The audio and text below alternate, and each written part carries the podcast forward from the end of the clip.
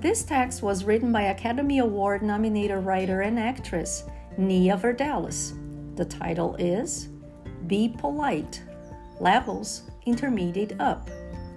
In terms of writing style, pay attention to Nia's wit and fine irony. In terms of grammar, focus on the use of adjectives and also the auxiliary do for emphasis. Enjoy!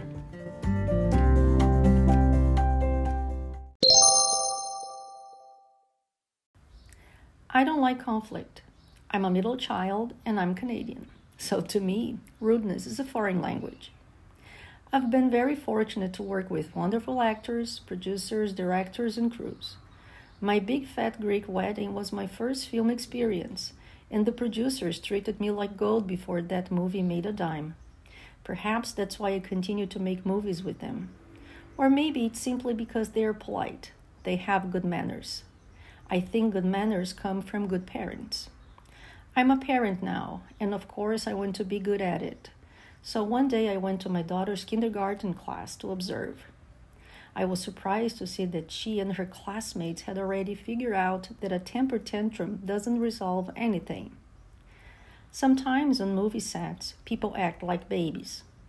I just want to pass out the diapers and pacifiers when a director yells at the crew, or producers shriek at underpaid assistants. I've heard cinematographers make snide remarks about actresses' looks and the thespian hissy fit makes me wonder if maybe someone was weaned off the breast a tad too soon. The reason for this rude behavior is simply this making movies is a lot of pressure, and some people aren't able to handle it. In tense circumstances, people act out, they forget their manners. For me, filming a movie is like hosting a party. I like to see that everyone has a drink and a snack, is mingling, smiling, and then Let's act. Sure, I've seen conflict. Being passive on a film set is not the norm. Filmmakers are opinionated, passionate people. Disagreement, even loud, vehement arguing, is fine, even healthy, and it usually leads to a better solution and a more original film. But that's not what I mean here. I'm talking about the adult tantrum. I mean, that one strange person who's not fun to be around. The truth of the matter is, every time you start a new job in any field, everyone sizes each other up. People wait to see who's the chatty one, who's the needy one, who's high maintenance, who's moody.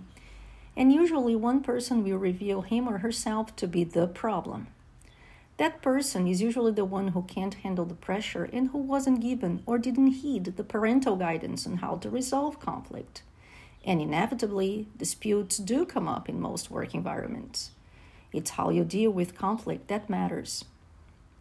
There are people who just need chaos.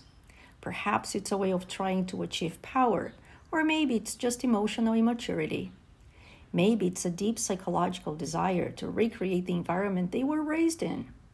Whatever the reason, some people need to be surrounded by angst. And these people get annoyed when they can't create drama. It's almost as if they want to pull others into that pit of bad behavior. So, my advice is this don't let them. I suggest that when encountering rudeness, you respond with politeness. Take the high road and invite that person to join you. If he or she persists, well, then the game is on. I'll let you in on a little secret here. We middle child Canadians are nice, but we are not idiots. So the ruder people get, the nicer I become. It drives them nuts. If someone yells, just laugh at the fun, loud noise the person is making. If he or she makes sarcastic comments, act as if you don't get it. The more the person boils, just break into song, hug other co-workers, treat everyone to pizza and drinks. Simply refuse to let the energy vampire suck the life out of the room. In most work environments, there will be that one person. In fact, if you can't spot the problem person everyone's talking about, it might be you. And yes, when you are that person, people do talk about you. People do make fun of you, and they do have a nickname for you that rhymes with, um, well, probably something you won't like.